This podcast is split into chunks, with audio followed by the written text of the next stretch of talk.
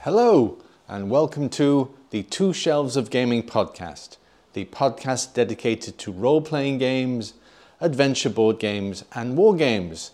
And my name is Tom, and I'm your host for this stream of conscience discussion about whatever it is I'm going to talk about today.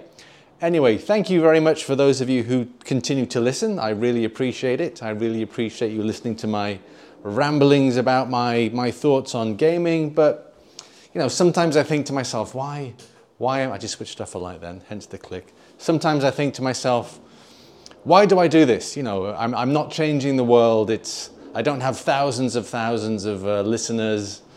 I don't appear on these kind of YouTube videos where you see people from the gaming fraternity talking to each other. No, no, no. My, my stuff is very, very low key under the radar.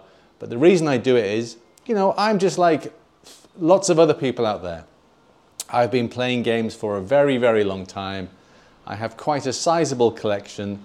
And, uh, you know, every now and again, I just like to take one off the shelf, have a look at it, and uh, just have a have an internal discussion about what I was doing in life when I got it, the times I've played it, what it means to be. You know, I just talk about my games, and uh, you know, being a guy who's middle aged or just over middle aged technically, you know, I've got a lot of stuff going on that in my life that does not have to do with games. You know, I've got family, kids. You know, I, we, we, relocated from one country to the next uh, last year, and we might we, we, we want to do the same again soon. So we've got a lot. There's there's lots of kind of serious adult things flying around my head, but I still love the fact that I will always gravitate to games as one of the things that just takes the pressure out of life somewhat. And uh, you know just gives me a great sense of i guess satisfaction that all these years later i am still fascinated and happy to to be around the games that i bought when i was a lot younger you know i'm trying to think when my first proper games purchase was it was almost you know what it, it's it's probably 40 years ago that is scary Wow. So yeah, so such the such is the hold the hobby has on my life. Anyway, that's a kind of prologue, preamble as to what I do. Anyway, technical notes. I am using the Rode Wireless again because I can clip it onto my uh, bright orange hoodie that I'm wearing at the moment and I can walk around the house and go to various locations to get those creative juices flowing. Because if I'm just kind of sitting down with my old voice recorder, which is a very fine technical bit of kit, I have lots of wires to worry about and I kind of have to sit still. And I'm one of these people who thinks, who finds it easier to uh, think and get creative ideas when I'm on the move. I was thinking of doing this from my bicycle, but I thought no, I'd, I'd lose concentration and have a crash because uh, Switzerland's not the nicest country to cycle around, I have to say let's just leave it at that.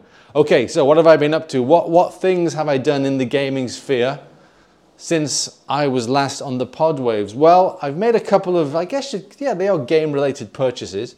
I'm just moving to another area of our apartment, hence the uh, change in acoustics.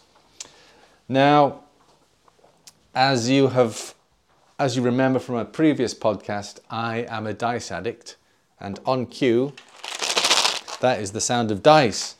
I bought 24 dice, or daddy, as in daddy, not daddy, mummy, daddy, mommy, daddy, but daddy, which is the Italian word for dice or cubes.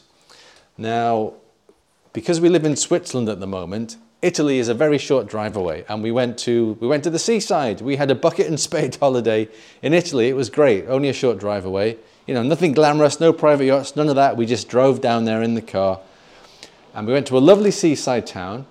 And like, like all proper seaside towns everywhere, there were loads of shops selling all sorts of just cheap, amazing, useless but useful at the same time household items, toys, you name it.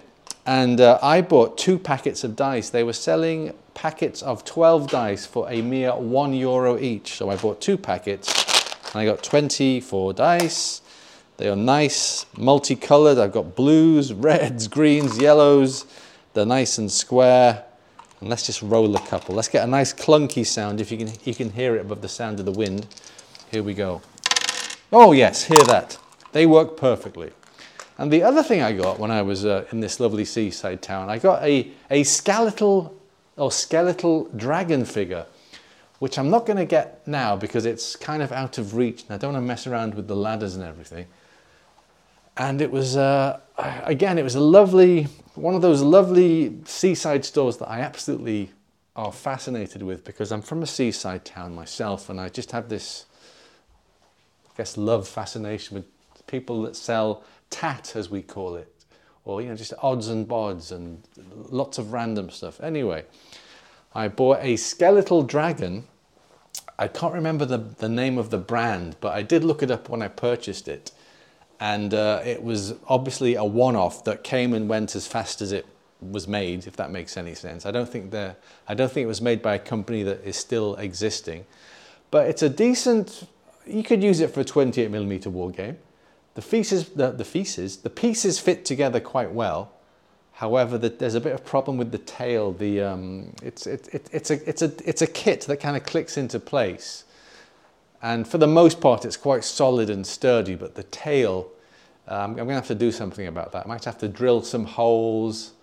I'm not sure about gluing any of it because the, the construction's kind of, it's, it's, it's that kind of rubbery plastic. I don't know how to describe it. There's probably a, a technical word.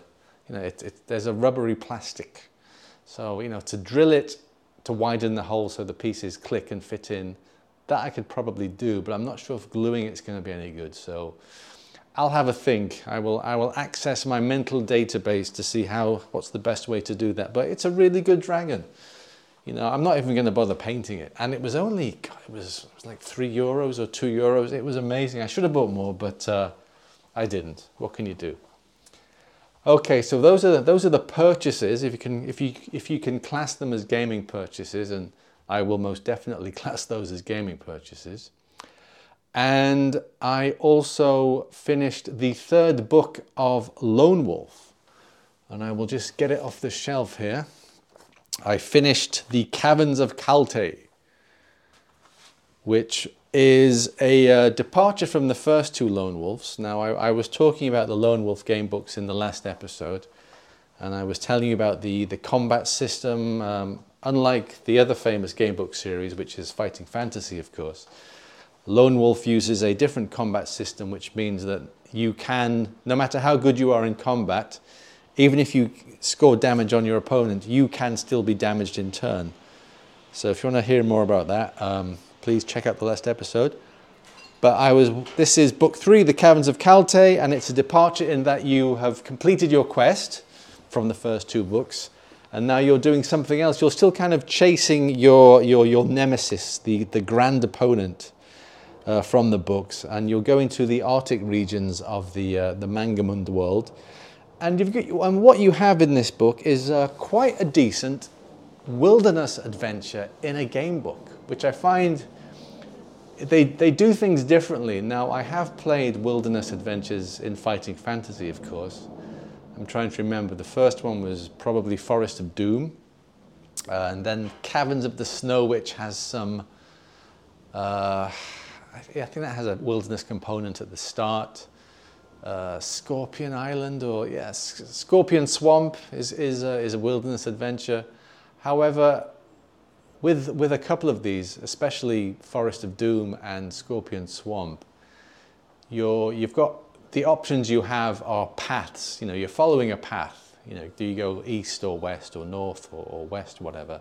So, you know, if effectively you're, you're kind of on the same kind of uh, tram lines, as I call them, as, as you would in a dungeon. You know, there's, there's no fundamental difference from being given an option of paths or being, an, being given an option of corridors. Now, what Caverns of Kalte does, it does something quite interesting. You've got a very, well, well for, for a start, at the very beginning of the book, you can take one of two choices each one will drastically affect the kind of choices and the kind of things you encounter. Now, I don't want to give too much away, but you are given a choice in the very first paragraph, which kind of sets up the adventure, tells you what's happened, you know, how you travel, you know, gets all that stuff out of the way. And it tells you if you want to take uh, the short route, which is more difficult, or the longer, easier route. And of course, depending on which you choose, you are completely going on. Uh, that's where the story kind of forks for you right from the start. So it's not like you'll you'll encounter you'll experience encounters from one choice regardless. No, you are going on two completely different uh, uh, storylines. I mean, they do they do link up at some point. I, I assume because I, I, I uh, when I played this book, I only I only used one of the options, but I could see right away that if I'd have chosen the other one, I would have had completely different uh, uh, choices. So that's one thing, which is great. In fact, I will at some point go back and, uh, and, and play the other option. And the other thing is, kind of like the old days of uh, the D&D expert set, you know, you've, you've got kind of encounter options. You, know, you, you, roll the dice a few times to see whether something happens, you know, whether it, there's a storm or whether you find food or whether you're attacked. So it's really good, and I, I don't remember seeing that in Fighting Fantasy. It does happen in Fabled Lands, and it does happen in the Bloodsword series, I think. But it's just nice to have that kind of, you know, you, you, you roll the dice for a random encounter. So that's the Caverns of Kalte. You know, maybe I'll do something more on this in the future if I, uh, if I take the other option so I can kind of play the book to its full. In fact, the whole, the whole series thus far has great replayability. I, I do find that. Very good series. And I keep meaning to buy the next books in the line, which are book four is The Chasm of Doom, and book five is The Shadow on the Sand. Last time, I think I mentioned last time I tried to get these, they were all sold out. They're back. They're back in the shops now, or they're available online because I, I buy most of my books, new books, online at the moment. But I'm due a visit to the UK uh, in a few weeks, so if, if I've got the time, I will go to a bookstore and I'll see if they have them. So there we go. Now, the other thing I've been doing is I have been slowly putting together the pieces of something I promised myself I would do. And I, and I mentioned this in at least one or two of my previous podcasts. And that is to think about a way of doing or playing Bloodbath at Orcs Drift. Now, I discuss in my own crazy cack-handed way the Bloodbath at Orcs Drift um, Warhammer Second Edition, I think, supplement uh, in another episode. Apologies if I'm repeating myself here. I've got, I've got a goldfish memory today. And that sound of uh, chimes is, is a wind chime. And it's incredibly windy today. I'll, I'll, I'll brave going outside in a little while because some of my hobby stuff is out there. Anyway, Orcs Drift. I promised myself a while ago that I would play through Orcs Drift. And at the time I was thinking, okay, what should I do it with? Should I do it with these rules? Should I do it with a different scale? What should I do? Because um, tragically, I never played it back in the day. It's, it's, a great, it's a great piece of classic, old school gaming, Warhammer, whatever you want to call it. It's just got that amazing vibe from the 80s when Games Workshop and Citadel were. It was what I, what I call a, uh, a, pocket money hobby or an allowance hobby, or it was to me when I first got into the game. You know, you could just buy a few figures, play a skirmish game, and have some fun. You know, it, it's, it's and also also there's a lot of humor in the uh, in that supplement. There's lots of funny descriptions. There's lots of things between the lines that are, that are quite funny, and of course the name itself, Bloodbath at Orcs Drift, is a play on words from Rorke's Drift which was, of course, the subject of the film Zulu with Michael Caine. So, where was I? Orcs Drift. So, yeah, I never played it back in the day. And I think one of the reasons was I simply did not have the minis.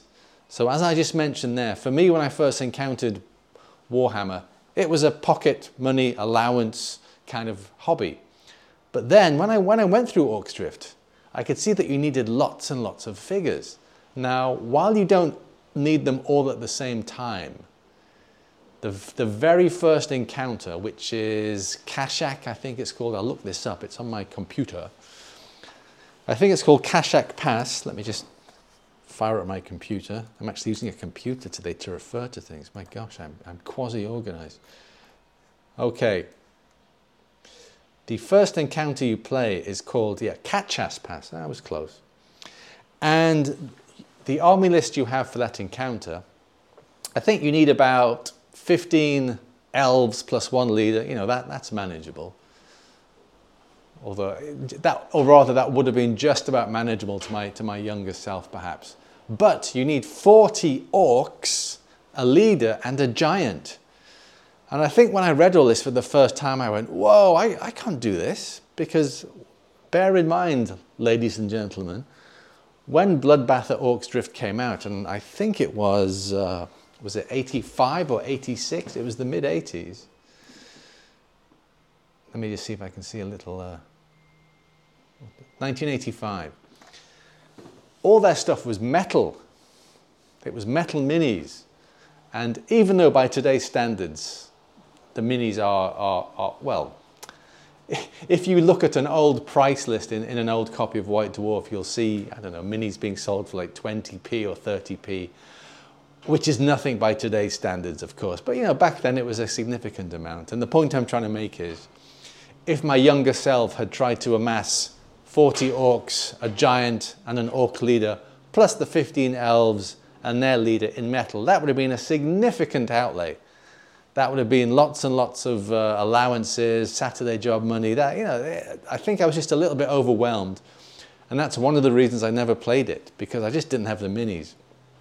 Although to be fair to the producers of that product, they do give you some um, card figures that you can use. They're kind of uh, just flat card figures and you can use those as proxies or maybe you can play the whole game with them, who knows, but at least they kind of give you, give you the choice. Now flip forward to the present and last year I bought a, uh, what I thought was a, an amazing bargain. I bought a load of orcs. I think it was about 60 orcs from someone who was selling them on one of these um, second-hand mini sites that I'm a member of on Facebook. And I thought, well, hey, I've got this amazing bargain of orcs. My gosh, this guy's selling them for nothing. So I got them, and I, you know, I can see they, they weren't the, the, the best detail, but they, they, were, they were still pretty good. They were still pretty good. And I learned later by, uh, via a listener called Christopher that they are EM4 minis who sell their minis very, very cheaply, or rather they make their minis very, very affordable. Now, if you're in the UK, you can pick up one of their orcs or one of their dwarves for 30 pence, and you can get an army pack of 60 for, you know, a, fraction. For what it costs you to buy a few, a couple of minis from Games Workshop, you can buy an entire army, I kid you not. So one of the, one of the things I said I was going to do before I moved to Switzerland, I said to myself, I will paint all the orcs within a year. Hasn't quite happened yet, but I have painted a lot. Now I'm going to go outside. I'm going to open the balcony window. And I'm going to go outside. It is very, very windy. I do have my uh, windshield on my mic, but it still might be howling madness. Okay, I'm, I am now stepping outside. The sound of the wind, the sound of a newspaper, the newspaper that I paint on so I don't get paint everywhere, is all over the place. And I'm going to crouch down and see how many minis I've actually painted. Okay, I still have them in, I still have the unpainted ones in three bags, separated out as, as per troop type. You've got orcs with bows, orcs with swords, and orcs with um, uh, spears. So let's see, I have painted, I'm going to count this in real time now. 1, 2, 3, 4, 5, 6, 7, 8, 9, 10, 11, 12, 13, 14, 15, 16, 17, 18, 19, 20, 21, 22, 23, 24, 25. I have painted 25 orcs to a pretty decent standard, I have to say. If there's one thing I regret about some of the orcs I've painted is the eyes. I, some of them have quite goofy looking eyes. I gave some of them uh, white eyes with red pupils, if that if that's how you say it, which kind of looks a bit a little bit goofy. But then the last few I painted, I gave them uh, black eyes with red pupils, which looks much, much better. And I should have done that from the get-go, but hey ho. It's a process, it's a learning process. So I've got, what did I say, 25 orcs there? And combined with the five that I previously painted here and the five that I have in the Netherlands means I have the requisite number of orcs for the first encounter at Catchas Pass. Whoa! And back in um, back in Holland, I have the requisite number of elves. Now, the elves I have available, they're not the elves that Kachak Pass is suggesting. I think it's wood elves. I've got high elves, but I'm just going to play with them, you know. And I think that's I think that's one of the problems I've I've placed upon myself throughout my gaming. I've, I've looked at scenarios and I've and I've said to myself, okay, I will set myself a project. I will only make these. I will only play this scenario, or I will only play this campaign when I have the exact minis. And sometimes that never happens. You know, sometimes you just have to say, okay, I'm just gonna, I'm going to go with a proxy here. You know, come on, big deal. I'm using high elves instead of 19 mid mid 80s metal wooden wood elves. Big deal.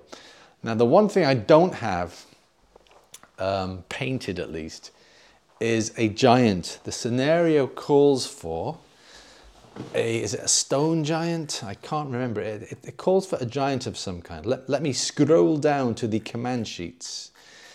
Taking a little while for the... Uh, okay, command sheet. Where's the Catchas Pass command sheet? Okay, a rock giant. Guthrum Main, the rock giant. Now, I don't have one here. I do have a couple of giants back in Holland, which I stripped not so long ago. One of them would be perfect. But, um, well, I'll just, I'll just explain why I keep saying Holland all the time, because in, in, in about a month's time, we're going to drive back to Holland, to our house, because we still have our house there. And more importantly than that, I have most of my gaming stuff there still including most of my minis and all my RPGs, etc., etc. So I was thinking to myself, okay, I've got a really good Grenadier giant there. He would be perfect as Guthrum Main for this, for this scenario. Trouble is, what I don't want to do is get to Holland. I'm sure I'm, I'm sure I'm going to be busy with loads of other stuff. I don't want to kind of start painting or painting in a rush. So I've said to myself, okay, forget that mini you've got in Holland. Do something else. So what I've done is I have ordered a miniature from Denizen Miniatures. Now, as mentioned, I'm going to be back in the UK in a few weeks. So what I've done is I've placed an order with Denizen Miniatures and they have uh, posted it to my parents' address because I will be staying at my parents' for the few days I'm in, I'm in the UK. I'm not going to be doing much. I'm just going to be kind of seeing my folks, seeing my family because I've not seen them for a long time and, and I'll be picking up miniatures as well. So I ordered their FA37 catalog number giant, I, I can't remember what the, I can't remember what the description is. I should look that up really in my, in, in my, in my email history. You know, I'm using lots of computers here, my God. Okay, FA37, giant with club. And he will be perfect. He will be perfect. So the point, so the plan being, I will go to the UK, Amongst other things, I will pick up my, um, my order from Denizen. I will bring it back to Switzerland. I will paint the giant and then I will take the giant with me to Holland. And then when I get to Holland, I can set up and play the first adventure. Such is the international chaotic logistics of my gaming at the moment. Hey, but needs, needs be. And uh, just on the subject of Denizen Miniatures, they seem like a great bunch of people or person. I got an amazing level of service from them. Uh, they even sculpted, uh, not sculpted, uh, cast a couple of the miniatures in my order because they weren't available. So, you know, when you're in touch with the company and they're saying, oh yeah, yeah, we'll get your order ready. We just have to cast a couple, then we'll send it out the next day. That kind of, that kind of feels like some Victorian level of service as if you're in some kind of barbershop or tailoring outfit or, or you're getting your top hat fitted and some guy is, absolutely tailoring your experience. You know, it's, it's just, there's something really nice about that. You know, some, someone is actually just poured the metal into the mold just for you. Does not happen a lot. Anyway, I'll put a, will uh, put a link in the show notes for that. Uh, I think these are 25 millimeter. No big deal, don't care. I've got, I've got other Denizen miniatures in my collection and I use them with my 28 millimeters. Don't care. I am not one of these guys who's going to say, oh, they're the wrong scale. I cannot use these. And I'm trying to step away from that very prescribed, you can do this, you can't do this vibe that I, I hear about at um, you know games tables in, in games workshops or, or Warhammer shops as they're known now. No, no, gaming should be just have fun, you know, free form game. If it looks right, cool, use it, done. Okay, um, so that's kind of what I've been up to. That's kind of what I've been up to in, in, in the gaming sphere. Uh, just one more thing about the, uh, I'll just go back to Orcs Drift. I have all the scenery I need for Orcs, uh, sorry, for the Catchas Pass scenario of Orcs Drift.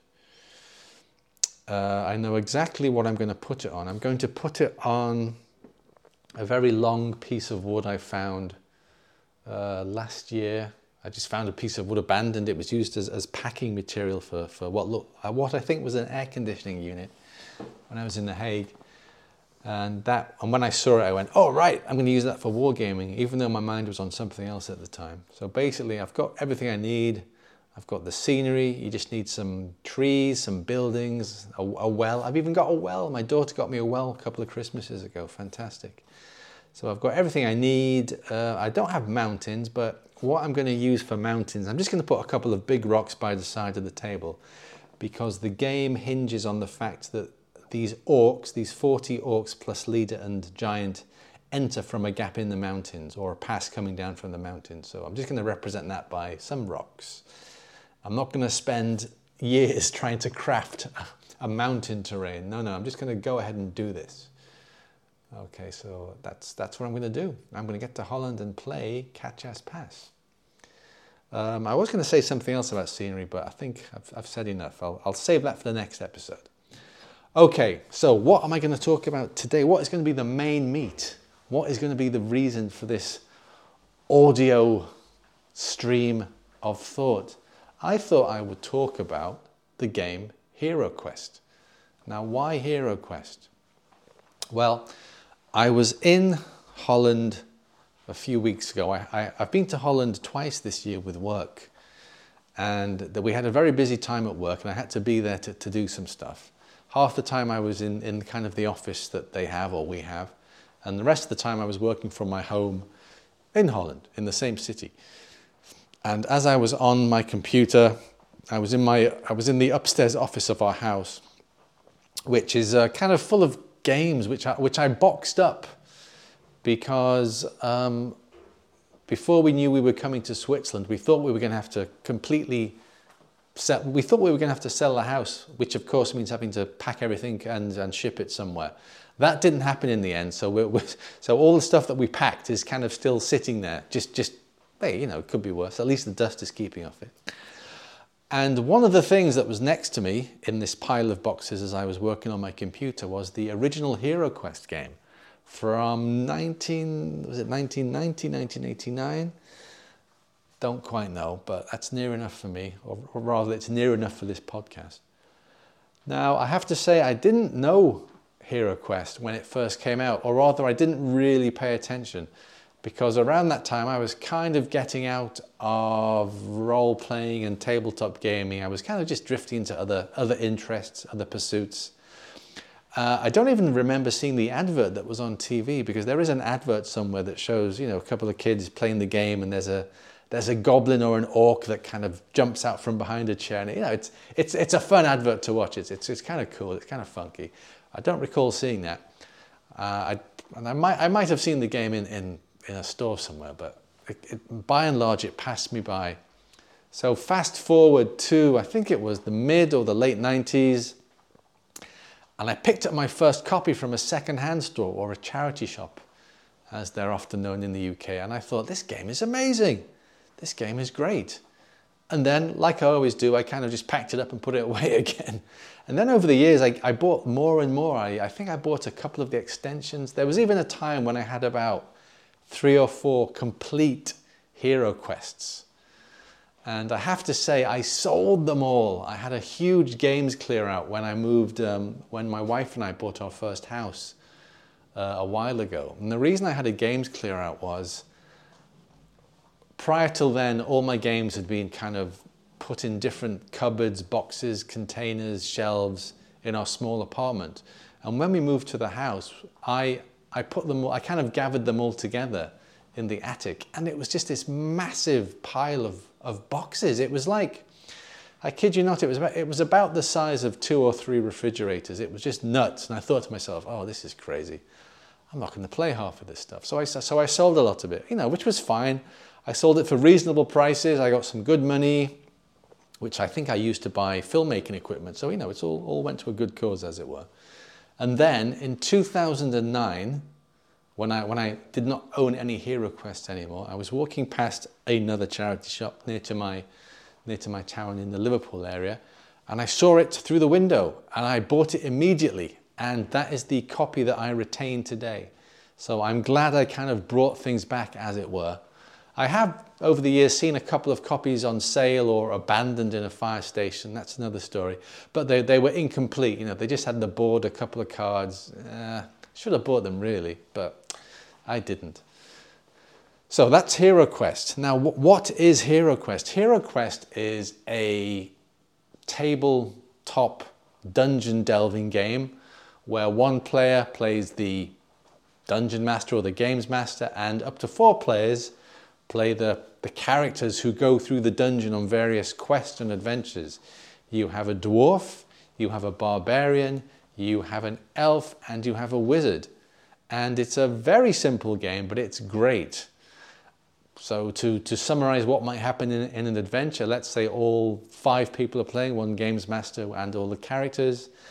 The games master uh, sets up the board secretly, or rather, the game board is revealed as the players advance through it. You have a kind of room pattern on the board where you can see all the rooms. However, because every adventure is different, you might find that you're walking down what you think to be a, a long corridor, but as you turn the corner, it's blocked off by a rock or a wall. So that means that section of the board you can't go down, you have to go back and explore other areas. So it's quite a clever setup. And you're opening doors, you're, you know, you're avoiding traps, you're fighting monsters, orcs, goblins, there's gargoyles, chaos warriors, there's undead, there are things called the, is it the Fimirs? Uh, a monster that never caught, never caught, never quite caught on. I, th- I think they even released some um, actual metal miniatures of them, but uh, they were lost to history. So a really nice tight game. And I, and I was playing it on my own in between lulls in the activity a few weeks ago. And I just thought, this is great. I mean, I was playing it solo, which eh, it's, it's kind of an easy game to play solo because you're, the monsters you're fighting, their movement, of course, is restricted to, to, to the corridors, the rooms, the grid they move on. So it's not it's not like you're playing a, a, war game or a skirmish war game when your your opponents can just kind of move all over the place. Their their you know their, their movement is quite quite controlled as it were. You know, and I, I think I played the first the first couple of adventures just with two characters. I think it was the dwarf and the wizard or the elf and the wizard. And uh, it was fun. It was fun. Although one one thing I discovered when I was playing solo was uh, there isn't, of, of, course, because it's meant as a, as a multiplayer game, there isn't any kind of rule set to tell you what the, what the monsters are doing when, when no one's controlling them. So I just assumed that if you open a, open a room, open the door to a room, there are monsters in there, if you then immediately exit the room, the monsters will follow you. So, you know, that, that's a reasonable assumption, unless there's something else at play. Now, the trouble with that is once you've done that in a few rooms, because a couple of times, you know, I was really, my characters, my, my elf and my dwarf were getting hammered. They were absolutely getting beaten quite badly. So I thought, you know, let, let, let's retreat. Actually, I can't, I can't remember which, which um, characters I was using. I might have just forgotten and, and misremembered that. Anyway, as we were escaping down the, uh, down the corridor, we've got this entire line of goblins and orcs following us. And it kind of re- reminds me of the old uh, chase sequence from Benny Hill, where Benny Hill's running around dressed in lingerie and there's a load of nurses chasing you. it reminded me of that. There's, there's, just a long line of orcs chasing you. You know, I was half expecting the, the Benny, Benny Hill theme tune to start. But anyway, you, you, I'm sure if, I'd have, if, if I had focused more on things, I could have thought of a way to get around that. But a very tight game. You have magic cards you have four different types of magic it's, let me think, they're elemental magic. So it's earth, fire, water, and air. Each type of magic has three cards. If you're the wizard, you get three sets of those cards. If you're the elf, you get one set of those cards. And you can deploy those spells when you're in combat or, or something else to assist you. Um, what else? Okay, what else is there? There are, you know, when you go into a room, you can pick up a treasure or it might be a trap. It's a very, very simple but engrossing game. There is great replayability because even though when you get the rules, there's a, a set number of adventures that, you know, that makes up the, the overall quest, you can, of course, make up your own. And the combat is very simple. You're rolling uh, bespoke dice. Depending on how good you are at combat, you roll more of them. If you roll certain symbols, I think it's the skull, that means you've hit and then your opponent has to roll dice to defend. They can counter by rolling the dice, and if it gets the shields, they've countered. So very, very simple. And I think, I'm just going back to that point I made earlier, I was surprised how lethal it could be for the players. It, it's not a game where you are an all-conquering hero who will vanquish all before you. No, you can get hammered by a little goblin. So that, that, was, that was good. I'm glad I did that. I'm glad I played that game. It was, it was, it was very, very satisfying. And uh, while I was there, I decided to um, reunite the elf and one of the goblins because what I'd done was, I, a couple of years ago, I, I, was going through it and I noticed that some of the, uh, the plastic had degraded on, my, on one of the goblin's legs and one of the on, and, and on the elf's legs. Basically, it snapped. I, you know, there was no pressure applied to it. I wasn't stepping on them or bending them. They just degraded to the point where they just, they just fell off. Now, I think that's a problem with, uh, with that kind of plastic, and I've heard it mentioned by others on YouTube. However, considering the game is 30 plus years old, you know, yeah, these things happen, and it's only two of the figures out of however many there are, and there are lots. Nothing that some glue couldn't fix. So anyway, the, um, I had glued them back together and painted them up quite nicely some time ago. But I'd use them in my, I'd use them for other games like Frostgrave or, you know, um, a skirmish game. So I, I, I put them back in where they belonged with their, with their Hero Quest, Hero Quest brethren, as it were. And the reason I want to talk, the, the reason I'm talking about Hero Quest is I, I, th I think it's a form of gaming perfection almost as a tabletop game, I think it is really, really tight. It does everything it needs to be with, without being overly complicated. And the reason I say this is about, oh gosh, 20 plus years ago when I was getting back, back into gaming after the, uh, after the deep freeze, as, as many gamers call it, I, I saw a game called Descent. And when I saw Descent, I immediately said, oh, that's just like Hero Quest. And in a way, yeah, it kind of is. It's the same general idea. And I have to admit, I've not played Hero Quest. Oh, sorry, I've not played Descent, but I have seen it in game stores. I've seen the box, and you know, it's a big box. There's loads of components. It's it's kind of expensive too. I mean, I was I was stunned when I saw the price of it even 20 years ago. There's lots to do. There's lots of trinkets. There's lots of, I think they call it resource management these days. You know, you've got cards and counters and beads and, and whatnot and bespoke dice. It looks lovely. I don't, I don't want to knock the game. I don't want to knock the game at all. I know it's very popular and many, many editions of it have been released and it's still popular now. But the point I'm trying to make is, you know, a game like Descent, are they not just trying to reinvent the wheel? And by that, I mean aren't they just kind of using the, the Hero Quest concept and just putting new things on it? They're putting new bells and new whistles, etc. And of course, there have been other very similar games released since. Now, there's, there was a, a Doom board game that was out for a while, and I remember seeing it in my local bookstore when I would, uh, when I would go to a bookstore regularly, and I said, oh, this looks nice, but then I'd look at the price tag and I'd go, whoa, not doing that.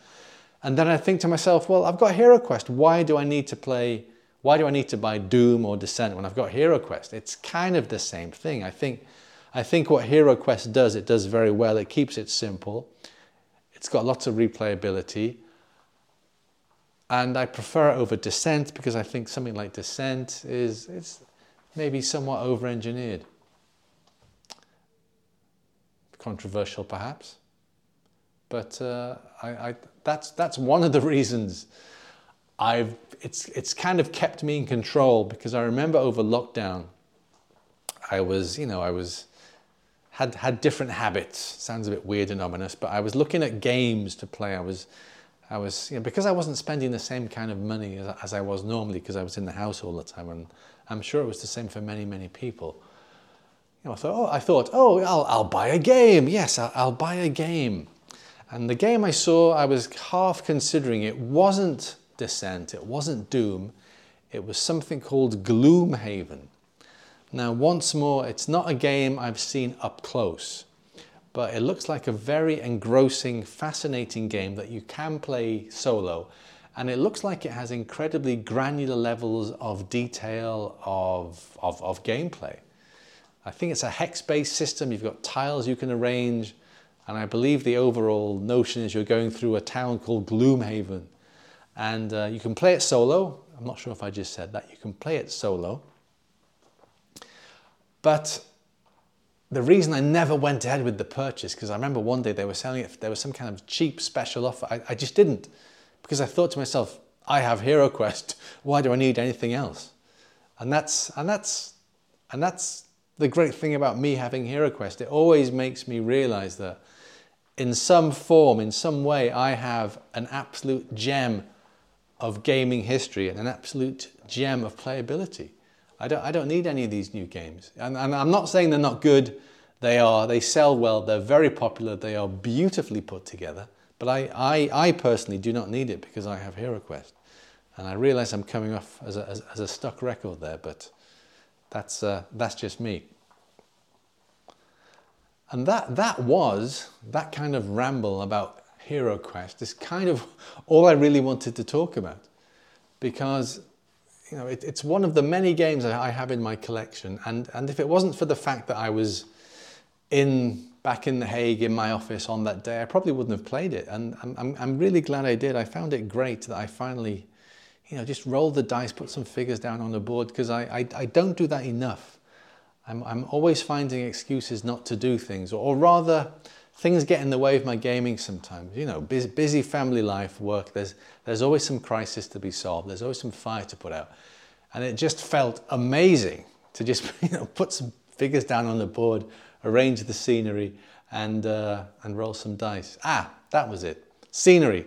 That's my one gripe about, about Hero Quest, and that leads on to another subject, which I hope I can, I can get to if you have a really, really busy game of Hero Quest, you're going to have lots of really nice looking scenery all over the board. You've got like um, tomes, you've got graves, you've got fireplaces, bookshelves, weapons racks, doors. These all look really, really nice. But I think one of the problems with, with the game is if, if you've got everything on the board and you start putting your hand in to move, move the figures, you, you, you're going to knock things over. You're just going to knock things over. And that, that, that's a bit of a pain. And also the way the, uh, the way the room spaces are arranged means that there's not a lot of wiggle room to put play, um, pieces and scenery sometimes. So let's say you've got to put a piece of scenery in the middle, you might find that it's hard to move your figures into a space next to that scenery just because the two bases bump into each other. So you know, that, that, that's a bit of a gripe. That's a bit of a gripe. And uh, that, was, that was something I wanted to talk about in, in another episode, perhaps, you know, having practical scenery for your war games. Because I'm one of these guys who likes to have scenery that, hey, you know, looks decent, but also your, your miniatures can interact with it. But like I say, that is going to be an episode for, oh, sorry, that's going to be a subject for another episode. I think my general plan is, I'm, I'm going to see if I can do this. I'm going to, I'm going to see if I can record or pre-record a lot of podcasts while I'm in Holland because I'm going to be with all my gaming stuff again. I'll probably, hopefully, be playing some games. It'll generate some thoughts. So maybe I can, uh, I can record a few things that then I can uh, put up over the, you know, for the rest of the summer or for the rest of the year. Basically, here's here's some podcasts I made earlier, because what I am conscious, what I'm conscious of is is not I, I, I, would hate to be one of these guys who just doesn't produce stuff. You know, he produces a couple of episodes or records a few episodes and then just goes quiet You know, because sometimes it's hard to motivate myself to do this. But once I start, I find it's quite easy to get going, even though half of what I say is probably gaming gibberish. Anyway, thank you very much for tuning in to this weird podcast of random recollections about dice in seaside stores in Italy and Hero Quest and painted EM4 orcs. I really appreciate your patronage. I will open the door to go back onto the balcony. And I will sign off with the wind blowing as I look out towards Lake Geneva, which I can, oh God, what was that bang? Some metal's banging here in the wind. I can just about see Lake Geneva still because, of course, all the trees have their green leaves on them, which restricts the view a little bit, but I can still see the lake through a kind of V-shaped gap in the foliage. And uh, I can see there's actually some waves today, which you don't normally see on the lake. So that's that. And I will, I will now sit down with the orcs that I underpainted and hopefully later today I will paint five more orcs. And that's what I will do. Anyway, my name's Tom. Thank you very much for listening. And this was the Two Shelves of Gaming podcast. Goodbye.